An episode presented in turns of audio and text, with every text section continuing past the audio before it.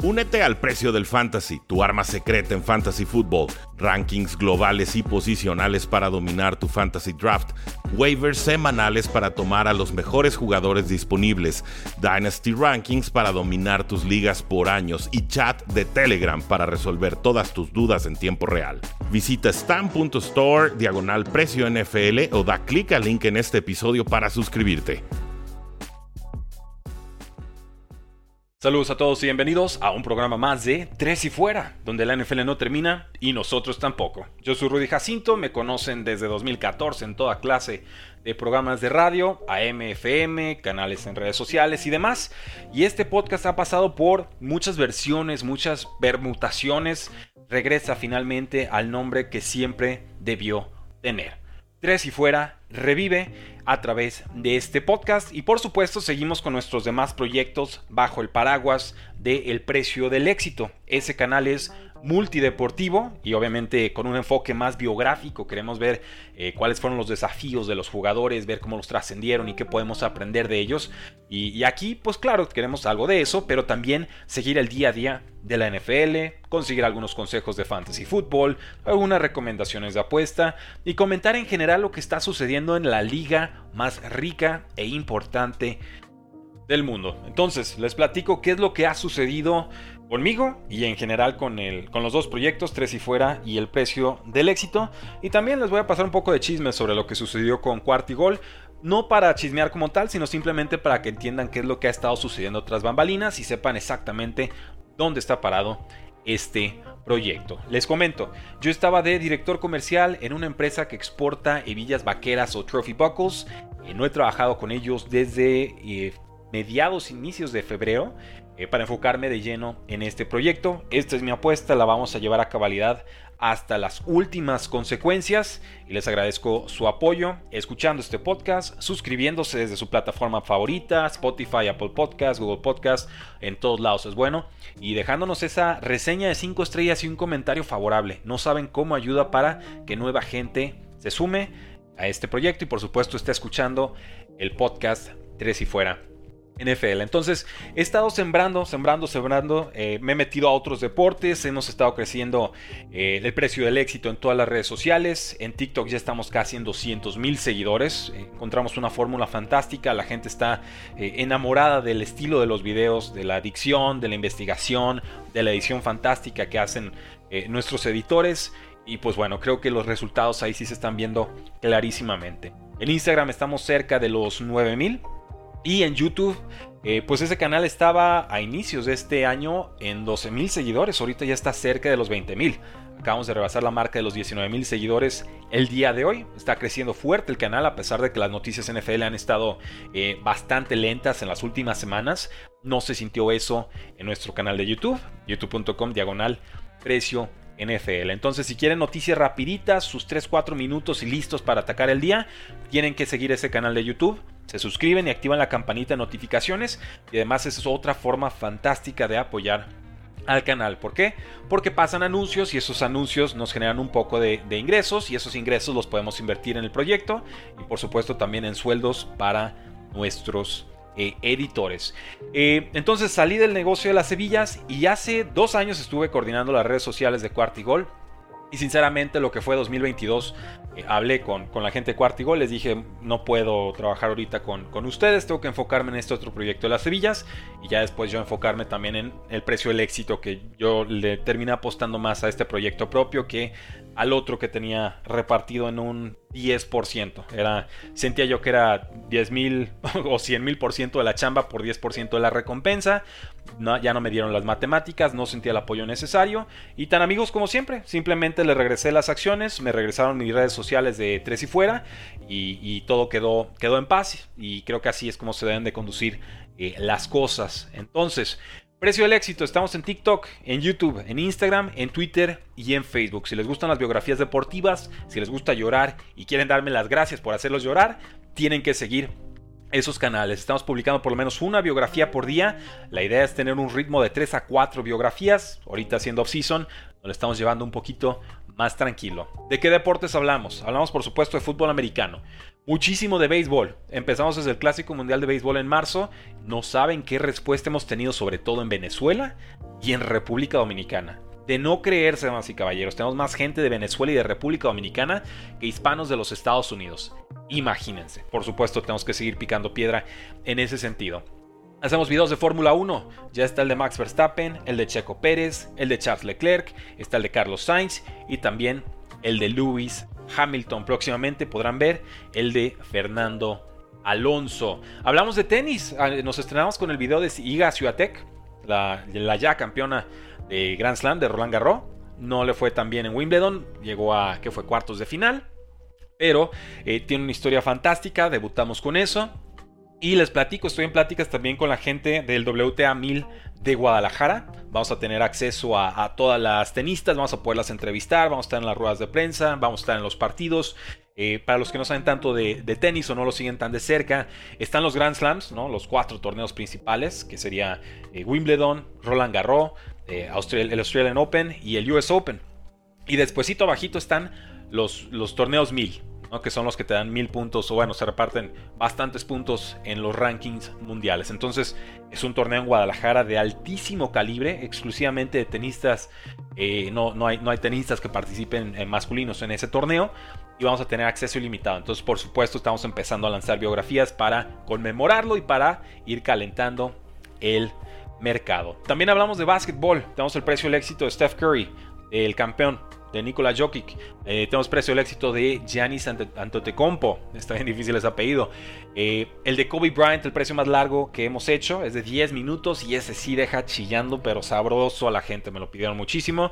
Lo hicimos. Y también de Jimmy Butler, la estrella de los Heat, de bueno, el Miami Heat, que dicen es el hijo perdido de Michael Jordan. Muy buen rumor, pero yo, yo no compro. En fin. Eh, tenemos unos cuantos de fútbol. Luca Modric del Real Madrid, Erling Haaland y Pelé. Próximamente tendremos Lionel Messi y Cristiano eh, Ronaldo. Estoy seguro, está para ahí boxeo. Tenemos un precio del éxito de Canelo, o Saúl el Canelo Álvarez.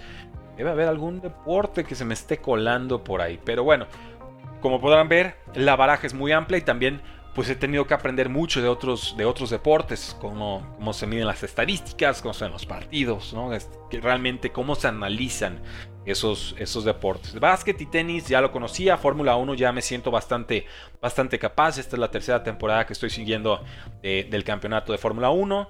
En béisbol es donde sí he tenido que estudiar bastante, no era un deporte que yo seguía día a día, pero ya, ya siento que con estos guiones ya me estoy curtiendo, forjando y nos estamos haciendo también un, lugar, un nicho muy importante con esa comunidad eh, pelotera.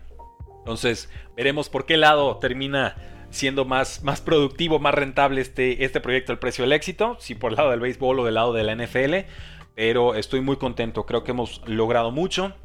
Y bueno, para, lo comento en este podcast porque pues me salí, me perdí mucho del radar, por supuesto. El último episodio que habíamos subido era el de Henry Roca, el scout mexicano de los Dallas Cowboys.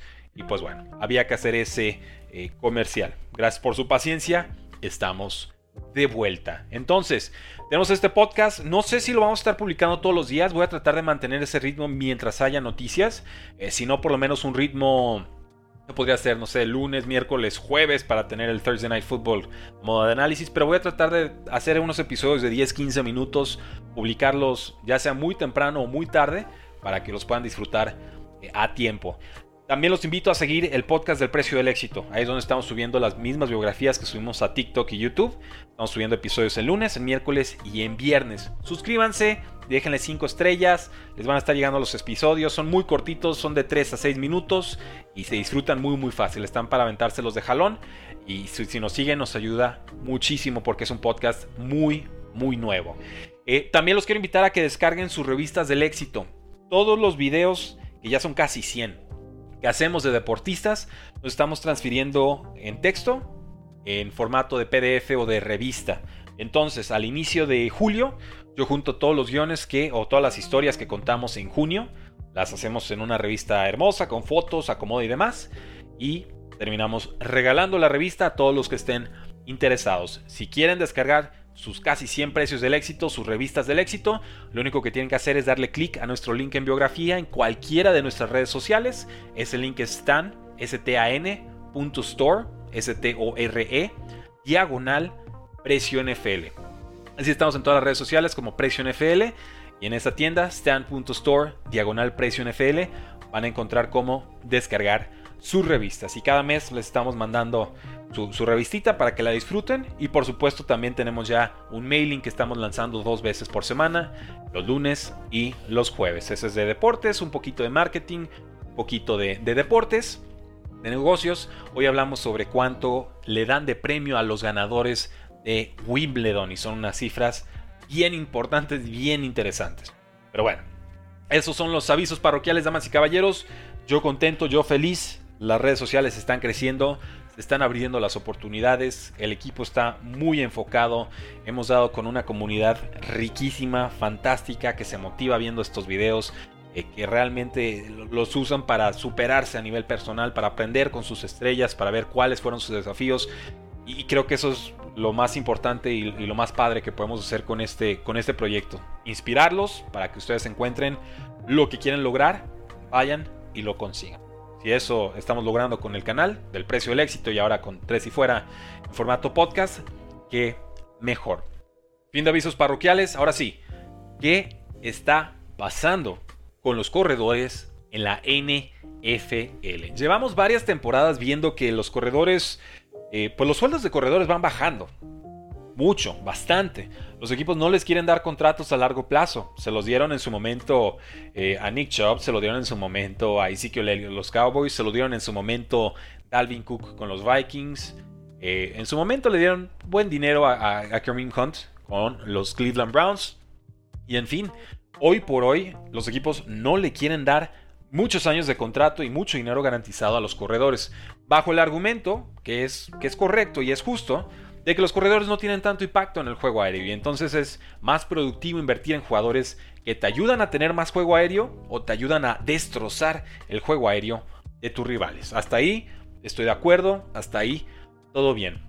Creo que la parte que es sumamente injusta para los corredores y que se da solamente en esta, en esta posición, no se da en ninguna otra de la, de la NFL, es que los corredores realmente su poder negociador o sus años más productivos los tienen al inicio de sus contratos de novatos.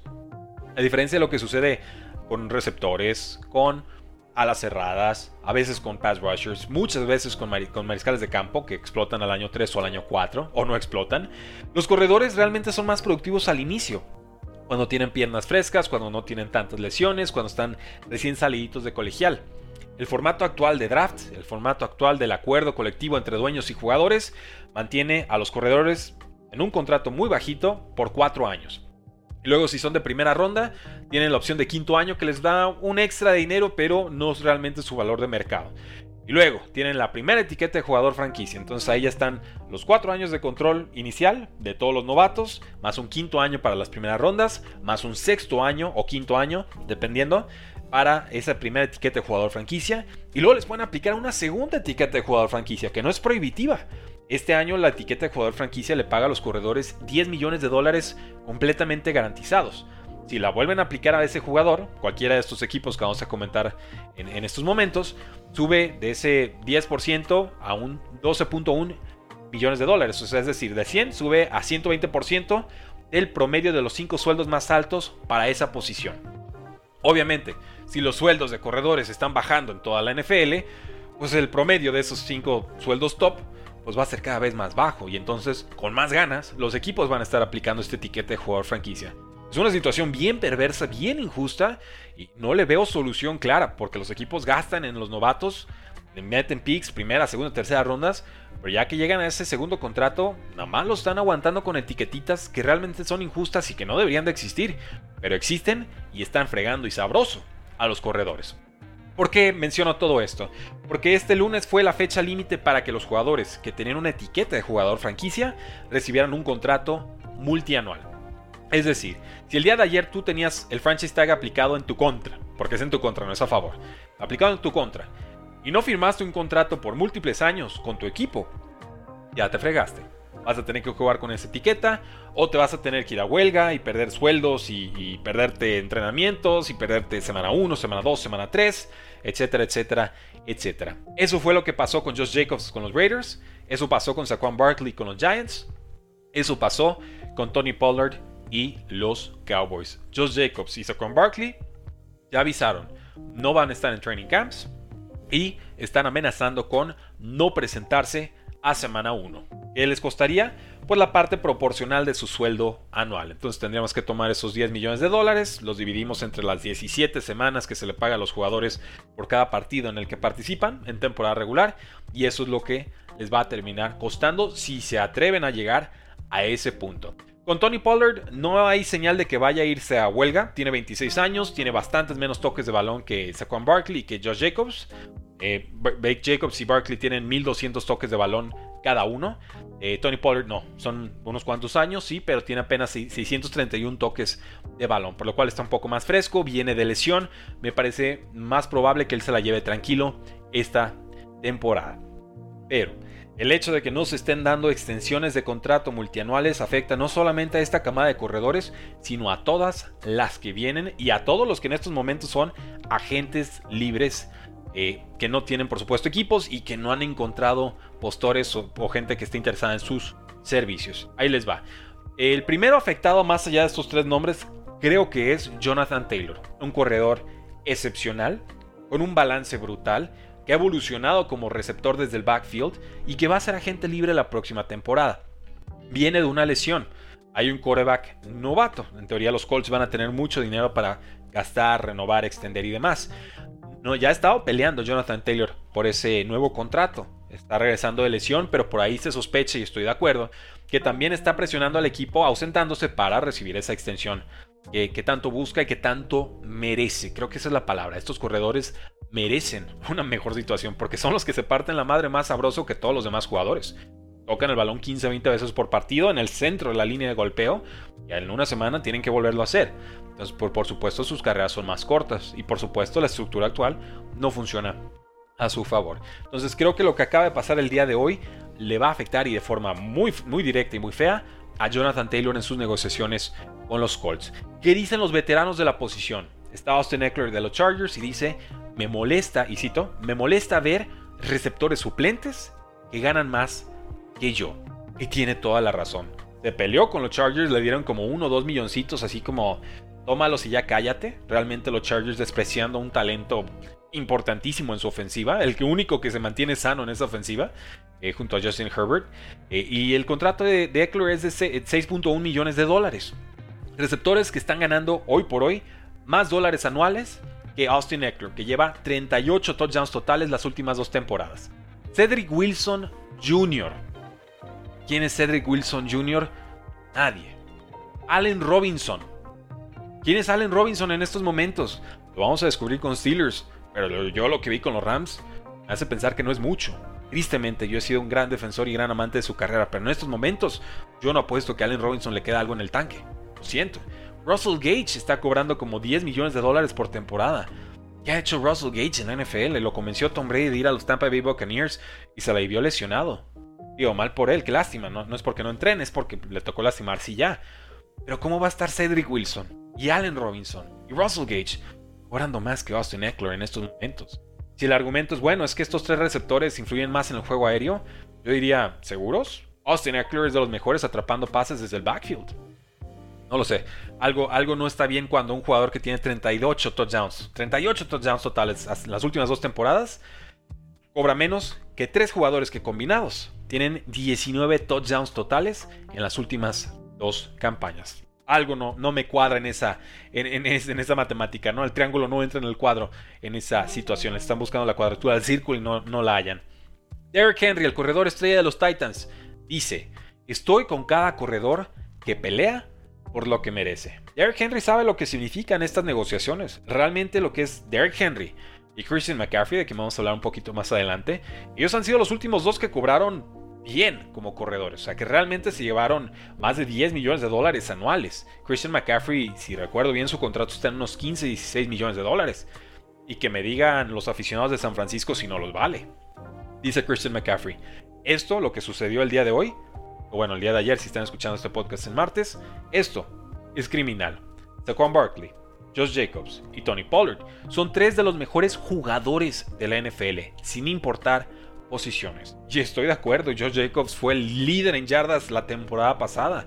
Tony Pollard era obvio que tenía tres velocidades más que Zeke Elliott la, la, campaña pasada. Y Dallas, pues no le quedó de otra que darle más, más oportunidades.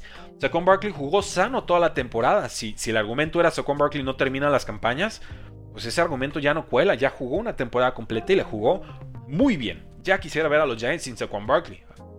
Y el hecho triste de este asunto es que al aplicar la etiqueta de jugador franquicia, los mismos equipos están aceptando que están interesados en retener al jugador. Lo que pasa es que lo pueden hacer quedándose como novios en vez de casándose con el jugador. Es una herramienta de un año.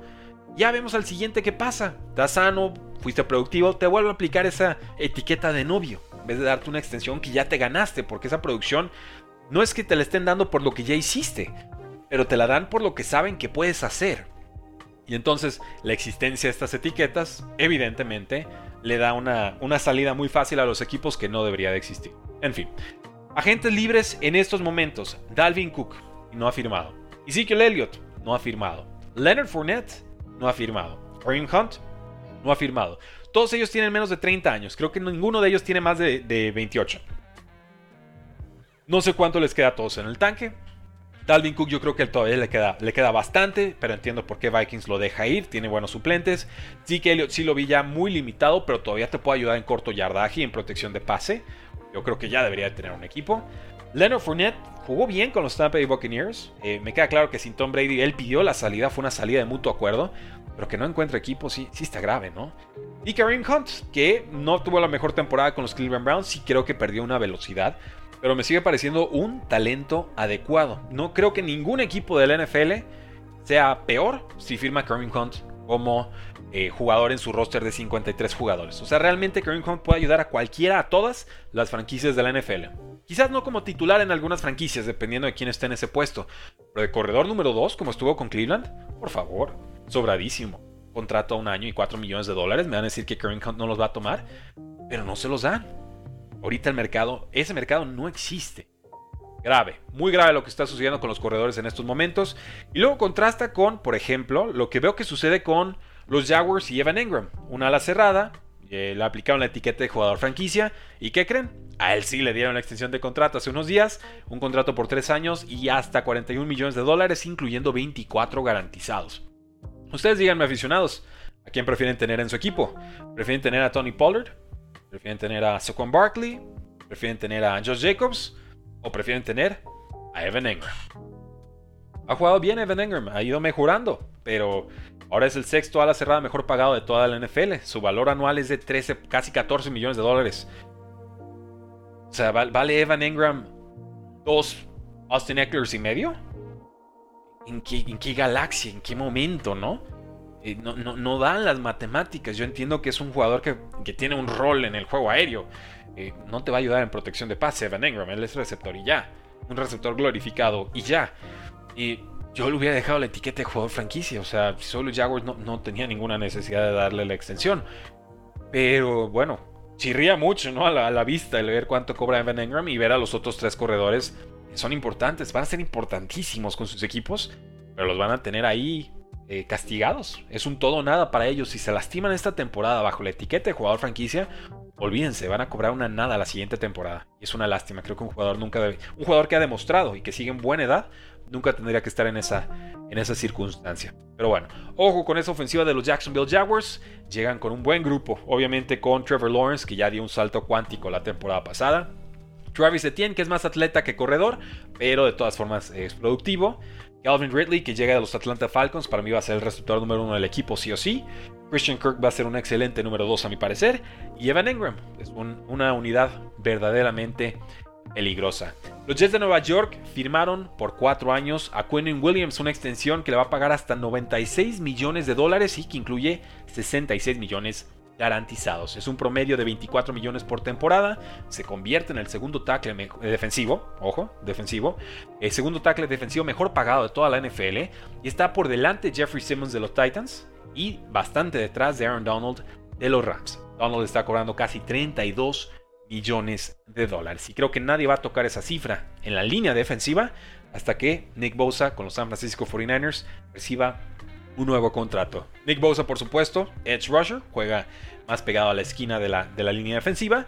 Aaron Donald vale tanto porque te genera presión desde el centro de la línea de golpeo. Pero ha jugado muy bien. Quinn Williams ha mejorado bastante. Está presionando en casi 14% de las jugadas. Y eso para un liniero eh, interior es altísimo. Pro Football Focus lo calificó con 90 eh, la campaña pasada. Tuvo 55 tacleadas, 12 para pérdida, 12 capturas de quarterback, 28 golpes a mariscales de campo. Realmente un lujo que los Jets puedan retener a este jugadorazo. Que aparte, cae bien.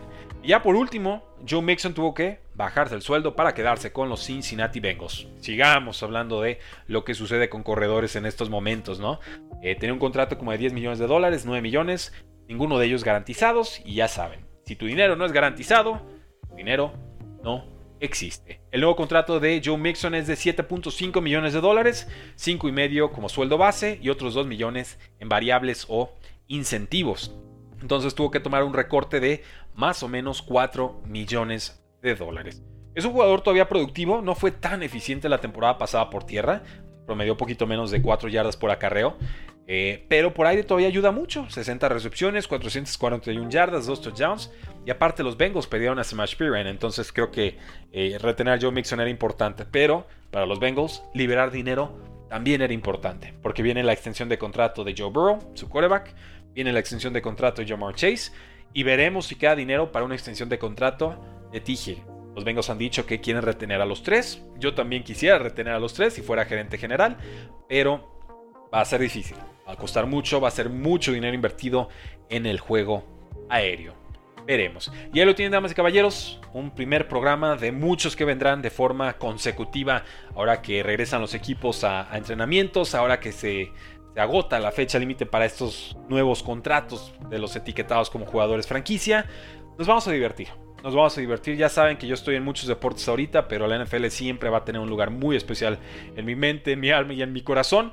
Ustedes son, son los OGs, ¿no? Ustedes son los originales, ustedes estuvieron ahí desde 2018, algunos me siguen desde 2014 que estaba en Playmakers Radio, en Televisa Radio W, en fin, no los quería eh, dejar atrás, quiero traerlos conmigo a esto que estamos haciendo con el precio del éxito y también, por supuesto, por toda la NFL en español.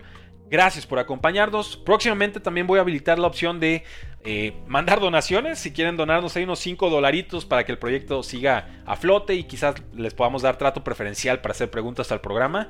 Con todo gusto les aceptamos ese café. Cuando esté lista esa modalidad, y yo creo que queda lista esta semana, se las haremos llegar y la forma será muy sencilla. Va a haber un link en comentarios, le dan clic y pueden dejar automatizados, programados esas donaciones a este proyecto. Solo si lo disfrutan, solo si les gusta, solo si les aporta algo que realmente valga la pena. Damas y caballeros, muchas gracias. Un honor poder llegar a sus celulares, a sus carros, a sus casas, porque la NFL no termina y nosotros tampoco. Tres y fuera.